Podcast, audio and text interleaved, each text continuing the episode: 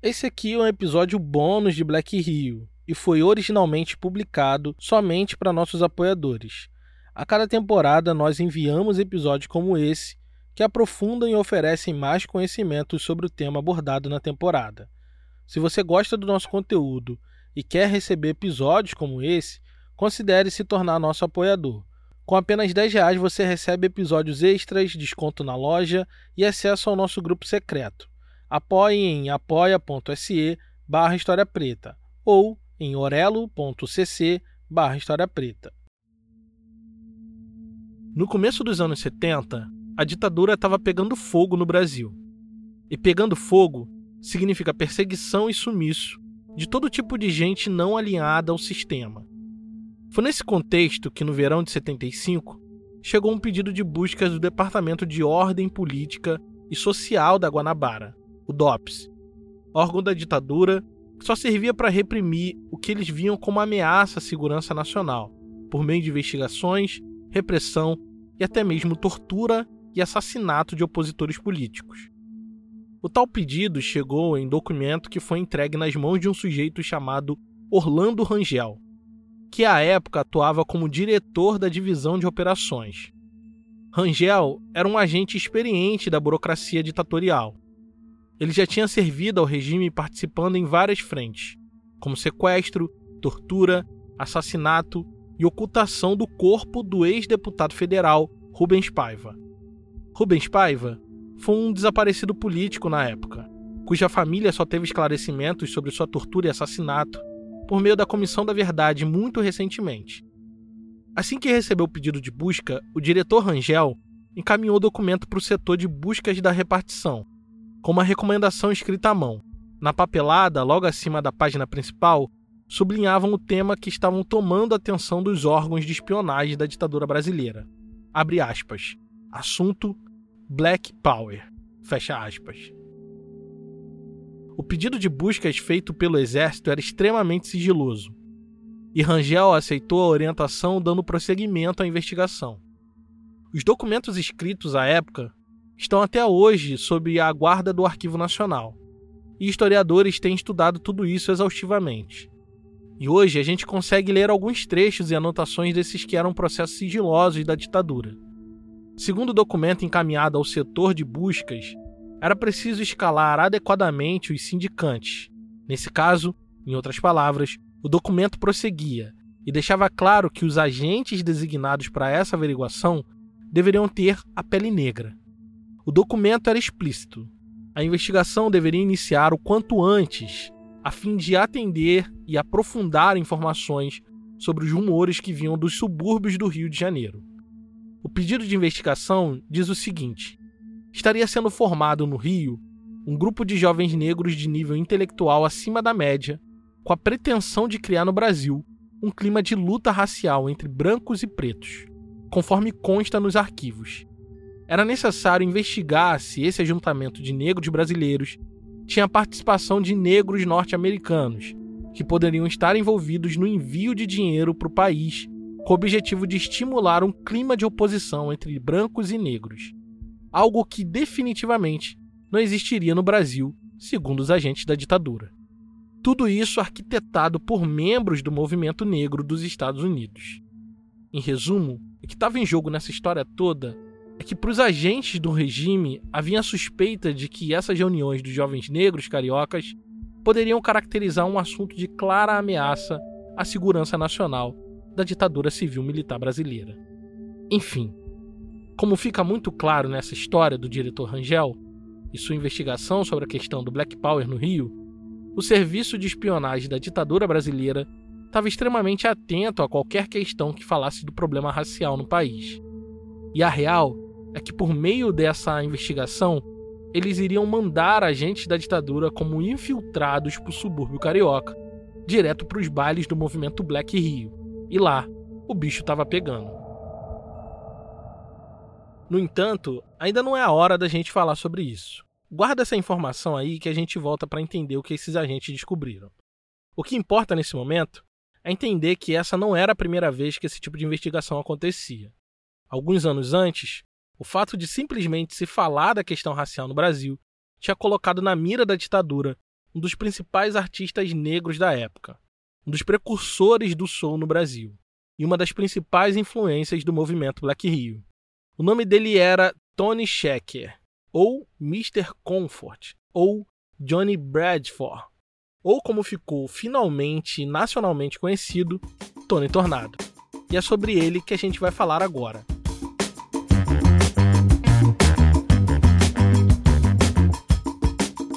Meu nome é Thiago André e esse é o podcast exclusivo para apoiadores do História Preta. E você está ouvindo a série Black Rio. Episódio extra Tony Tornado. Antônio Viana Gomes, esse é o nome de batismo do Tony Tornado. Ganhou esse nome de batismo numa cidade minúscula no interior de São Paulo, Mirante do Paranapanema, onde ele nasceu em 1931. Ele sempre soube que ali não era exatamente o seu lugar no mundo.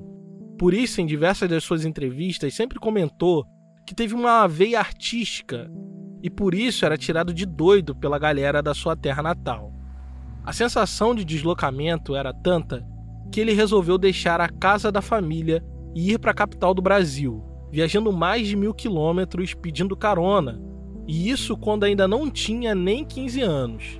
A partir dali, Antônio Viana Gomes se tornaria um negro atlântico, mas as coisas não seriam nada fáceis. Por isso, ainda muito novo e sem referências pessoais no Rio, nos primeiros tempos vivendo na cidade, ele passou muito perrengue, se virando como podia. Vendia amendoim, engraxava sapato, trabalhava de camelô em Copacabana, vendendo de tudo que era coisa e acabava dormindo embaixo do viaduto ou na central do Brasil, no centro da cidade era uma barra. A situação era realmente pesada. Muitos anos se passaram. Entre idas e vindas nessa cidade, conhecendo gente aqui e ali, ele foi se estabelecendo até conhecer um sujeito chamado Carlos Imperial. Mas espera aí, vamos voltar um pouco na história antes de chegar nessa parte. Antes de conhecer o tal Carlos Imperial, Tony tinha sido paraquedista do exército e tinha começado ali a desenvolver suas ideias de ser artista. Ele procurou se apresentar no programa de TV famoso João Dramaturgo, no começo dos anos 60, na TV Rio, e lá se apresentava dublando e imitando cantores de rock, em especial o cantor Tube Checker. Por isso era chamado de Tony Checker. A música de Checker indicava claramente as influências que marcariam o futuro da carreira de Tony.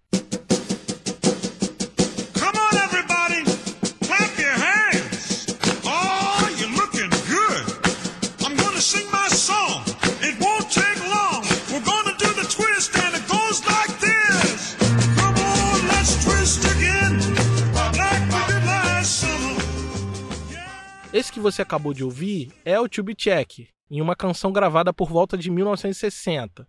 Tony era inspirado nesse ritmo envolvente das músicas dele e na sua forma de dançar enquanto cantava. No programa de Jair Dramaturgo, Tony dublava e imitava cantores norte-americanos, deixando clara sua inspiração musical, muitas vezes vinculadas aos negros dos Estados Unidos. Ele mesmo sempre disse que não era muito do samba e se considerava meio americanoide, foi nesse ponto da vida que Tony conheceu o tal Carlos Imperial. O Carlos Imperial era um dos principais apresentadores de TV e tinha trabalhado na TV Rio, na Record e também na TV Continental. Por conta das apresentações anteriores, Tony tinha chamado a atenção de um produtor artístico de Carlos Imperial e logo foi contratado para trabalhar em uma função parecida com assistente do programa, agitando o público sempre que o apresentador chegasse à TV Continental. O apresentador adorou o Tony e acabou contratando ele para ser uma espécie de guarda-costas, andando com ele para cima e para baixo. Foi assim que Tony teve acesso pessoal privilegiado à nata artística da época. Carlos, Erasmo Carlos, Altemar Dutra e por aí vai. Não demorou muito para que aqueles artistas todos valorizassem a veia artística presente em Tony desde criança. Foi assim que ele começou a fazer parte do grupo Brasiliana, tocando pandeiro. E com esse grupo ele viajou o mundo em excursões. E isso, essas excursões, mudaria a vida de Tony para sempre. O Brasiliana viajou o mundo, mas o Tony se encontrou mesmo quando pisou nos Estados Unidos e não quis mais sair de lá. Por volta de 64, ele foi para Nova York e não voltou mais para o Brasil com o resto do grupo. Ele queria aprofundar a relação dele com a negritude norte-americana, como a gente já comentou no primeiro episódio da série, que está lá no feed principal. Agora ele queria ganhar os States, mas isso não seria uma tarefa fácil. Por lá, a adaptação ao país foi bem difícil. Passou muito tempo deslocado e, para piorar, foi assaltado várias vezes.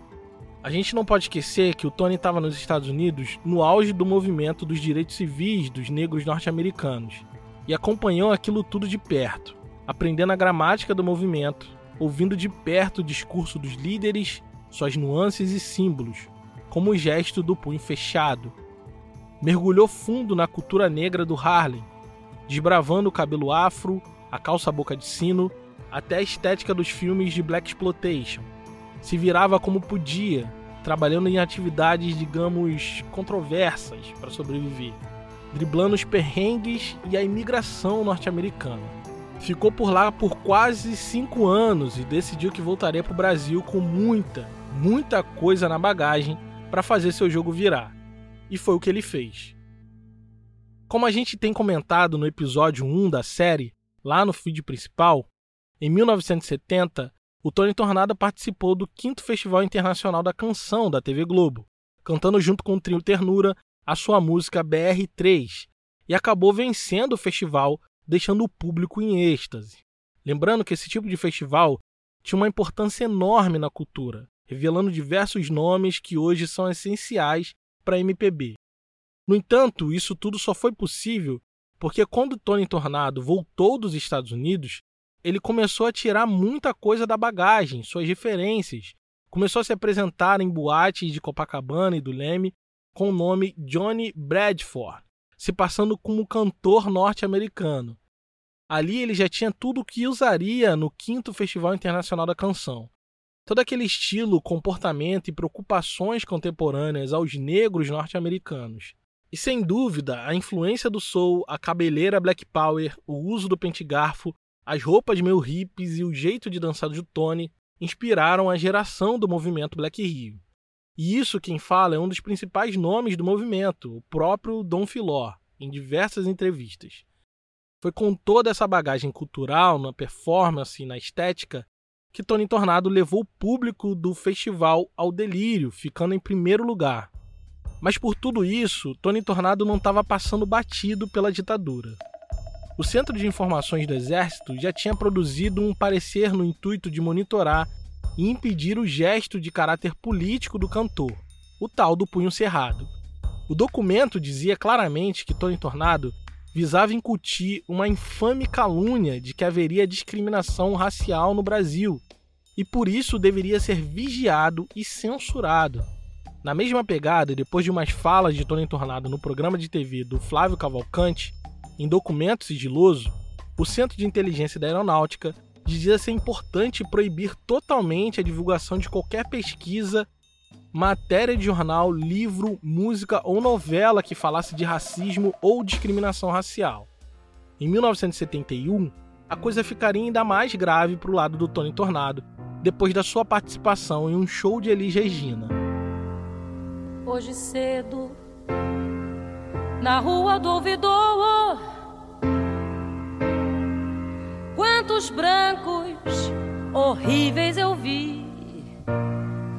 Eu quero um homem de cor, um Deus negro do Congo ou daqui. Enquanto Elis Regina terminava de cantar essa música, chamada Black is Beautiful, no Maracanãzinho para um grande público, Tony Tornado pensou: essa música é para mim, eu sou esse negão. E se encheu de coragem e foi lá, subiu no palco e reproduziu o sinal do Black Power dos Panteras Negras com punho cerrado. Tony Tornado já saiu do palco algemado e preso pelo Departamento de Ordem Política e Social, o DOPS, o mesmo órgão que recebeu aquele pedido de buscas que comentamos no começo do episódio. E acho que agora é um bom momento para a gente voltar a falar da investigação do diretor Rangel nos subúrbios cariocas.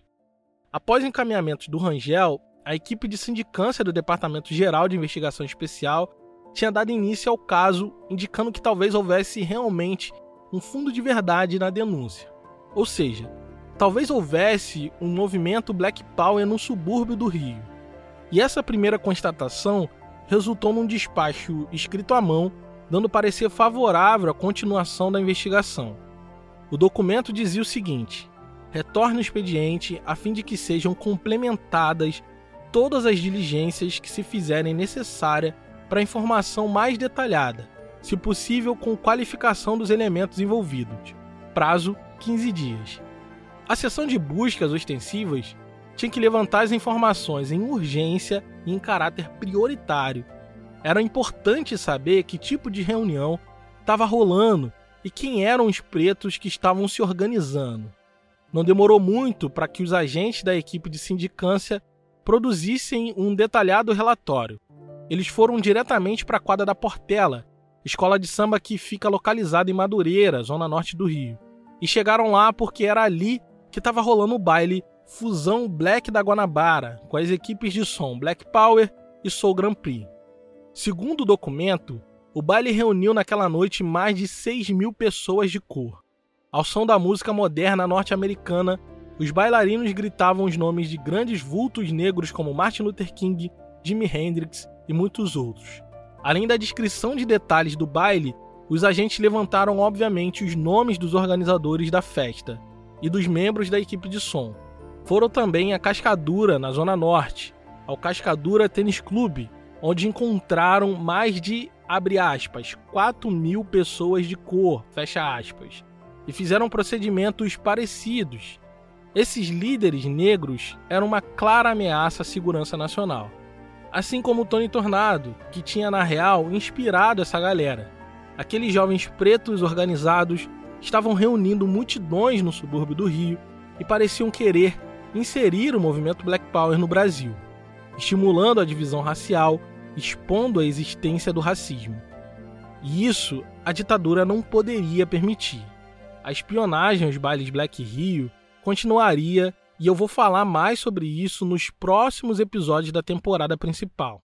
Naquela noite do show da Elis Regina, o Tony Tornado foi levado para a Praça 15, onde mandaram ele cantar e rodopiar, enquanto um coronel repetia insistentemente: Como pode um criolo e comunista a apresentação de Elise e Tony sofreu fortes ataques dos principais jornais da época.